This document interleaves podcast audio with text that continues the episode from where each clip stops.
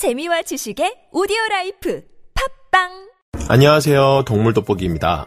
오늘은 저번 시간에 이어서 세상에서 가장 거대한 뱀 아나콘다에 대한 이야기를 해볼까 합니다.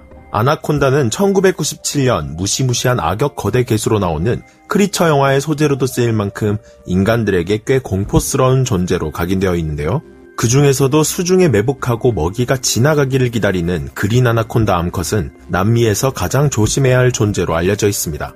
아나콘다는 독사들과 달리 먹이를 휘감아 엄청난 근육의 힘으로 질식사시키는 거대 괴수인데요. 엄청난 힘의 상징인 만큼 짝짓기 할 때도 여러 마리가 달려들어 짧게는 4일에서 길게는 40일이나... 짧게 4일? 오늘도 동물한테 졌다. 다시 본론으로 돌아가 짧게는 4일에서 길게는 40일이나 이어진다고 하니 여러가지 의미로 힘의 상징이라 할 수 있겠습니다.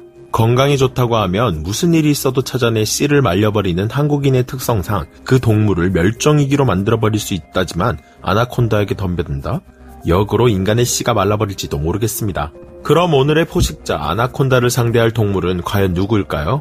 표범과 비슷하게 보일지 몰라도 그보다 더 강한 힘을 가진 생물, 바로 재규어입니다. 고양이과 동물 중 세 번째로 큰 체구를 자랑하며 우렁찬 포효소리와 강렬한 외모로 인해 아메리카 오랑이라는 별명을 가지고 있는 재규어. 과연 이 두 강자가 맞붙게 된다면 누가 이길까요? 지금 바로 시작하겠습니다. 전문가는 아니지만 해당 분야의 정보를 조사, 정리했으며 본의 아니게 틀릴 수 있다는 점 양해해 주시면 감사하겠습니다. 암사자에 밀리지 않는 크기와 위력을 가진 재규어. 표범은 공인된 세계 최대 기록을 봐도 100kg이 안 되지만 재규어는 100kg 이상 나가는 개체들이 드물지 않게 발견되며 현재 세계 최고 기록 개체는 158kg이라고 하는데요. 베네수엘라나 브라질 등지의 남미에 서식하는 수컷 재규어들은 평균 몸무게가 95kg 정도며 100kg이 넘어가는 어지간한 암사자 크기의 개체들도 심심찮게 목격이 된다고 합니다. 재규어는 아메리카 지역에서 가장 큰 고양이과 동물로 남미 습지와 열대우림에 서식하는 대부분의 동물들을 사냥하는데요. 물에 떨어지는 견과류 등을 먹는 파쿠의 습성을 이용해 꼬리로 물을 쳐서 유인한 다음 잡아먹을 정도로 지능 역시 높다고 합니다. 재규어는 표범을 능가하는 치악력을 발휘해 장수거북을 비롯한 5종의 바다거북을 잡아먹는가 하면 소, 남아메리카 멧돼지를 닮은 패커리, 아구티, 야생돼지, 엑스맨의 울버린과 같은 치명적 발톱을 가진 큰 개미핥기, 늪사슴, 종류를 가리지 않고 다양한 개체들을 사냥하는데요. 심지어 단단한 비늘가죽으로 몸을 둘러싼 중소형 카이만 악어까지 사냥해 잡아먹을 정도라고 합니다. 때는 2013년 브라질 판타날 습지. 재규어 믹은 사냥감을 발견한 데 조심스럽게 또 은밀하게 몸을 낮추어 접근을 하기 시작하는데 이야, 그거 맛있게 잘 구워지고 있구만. 그 사냥감은 바로 아무것도 모른 채 일광욕을 즐기고 있던 카이만 악어였습니다. 햇살 좋고 뭐 설마 누가 물속을 조용히 헤엄쳐와서 내 주둥이라도 물겠어? 선텐이나 해야지. 자신의 미래를 너무나 정확하게 알고 있는 카이만 악어. 재규어 믹은 조용히 물속을 헤엄쳐와 카이만 악어의 뒤를 노릴 준비를 합니다. 쉬이, 하나, 둘, 으차! 너무 좋다. 힘이 좋은 재규어는 커다란 악어를 물고 들어올려 질질 끌고 가는데 악어는 아무런 저항도 하지 못했습니다. 재규어의 치악력 자체는 호랑이와 사자에 비해 밀리지만 덩치가 작아 그런 것뿐이고 순간 치악력은 무려 900kg에 달하기 때문에 하마의 치악력에 근접할 정도라는데요. 가장 두꺼운 뼈조차 물어서 쪼개버릴 수 있다고 하니 말 다했겠죠? 세계 최대의 괴물뱀, 힘의 상징 아나콘다. 아나콘다는 남미 아마존강 최강의 포식자 중 하나로 검은 대머리 수리, 팜파스 여우, 카이만 악어까지도 꼼짝하지 못할 정도이며 그들은 미끄러지듯이 아나콘다의 입속으로 빨려 들어갑니다. 심지어 다른 종류의 뱀들이나 동족조차도 얄짤없는데요. 정확한 최대 길이는 불명이지만 기네스북에는 7m를 넘는 초대형 그린 아나콘다들에 대한 기록이 많다고 합니다. 수컷이 새끼로 보일 정도로 암컷 그린 아나콘다는 크게 자라는데 1978년 콜롬비아에서 파충류학자 윌리엄 라마는 무려 7.49m에 달하는 개체의 길이를 쟀다는 기록이 존재한다고 하는데요. 사살된 직후 온전한 사체의 길이와 벗겨진 가죽의 길이를 따로 재서 검증을 했기 때문에 꽤 신뢰 가능한 기록이라고 합니다. 가이아나의 강에서 현지인 13명에게 잡혀 미국의 동물원으로 수송된 몸 길이 7.3m, 149kg짜리 기록도 있는데 이를 본다면 아나콘다의 최대 길이는 7m 이상으로 보는 게 맞을 듯합니다.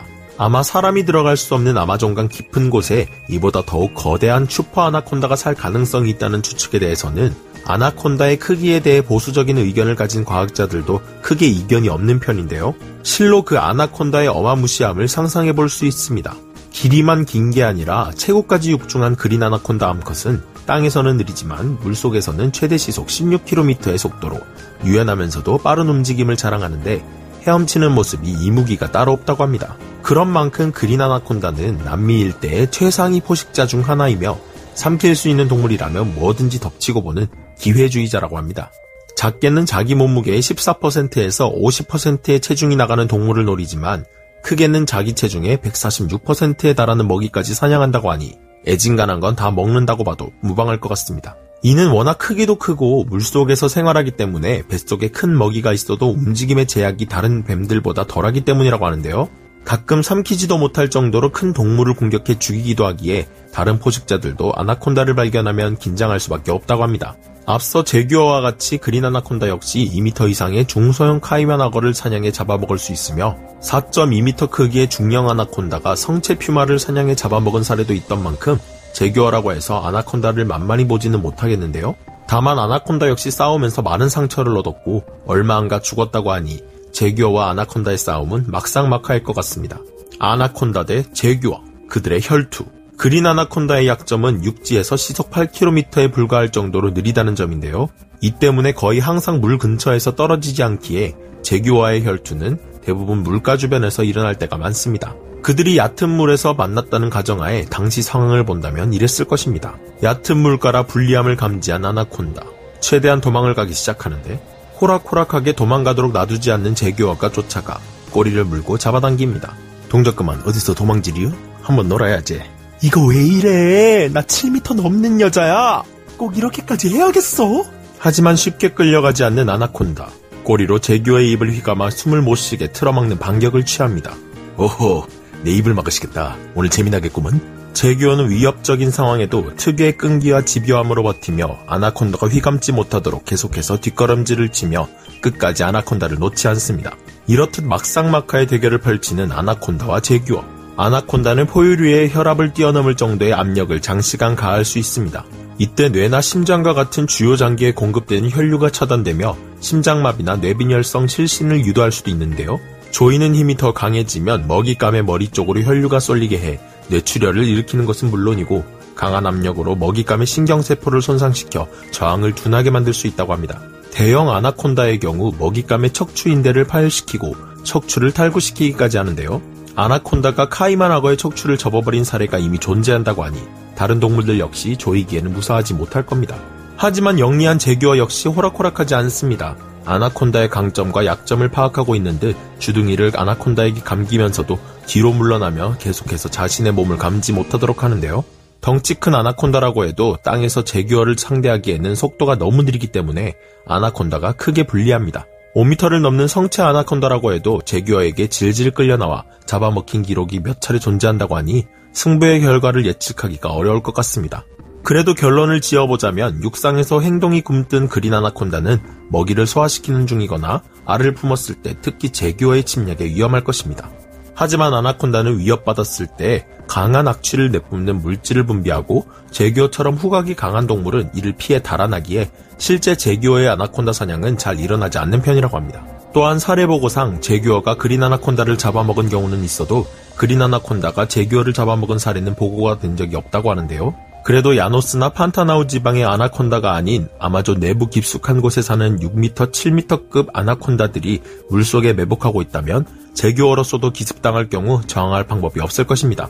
재규어와 그린 아나콘다의 싸움을 보면 나를 알고 적을 알면 백전불패라는 명언이 떠오릅니다. 언제 어디서든 목숨을 건 사투에 대비하고 있어야 하는 것이 야생동물들의 삶일 텐데요. 우리 모두가 각자 치열한 삶의 현장에서 유리한 위치를 점하고 경쟁자들의 견제를 물리치며 안정적인 내일을 보장받으며 살아갈 수 있기를 바라봅니다. 오늘 동물 돋보기 여기서 마치고요. 다음 시간에 다시 돌아오겠습니다. 감사합니다.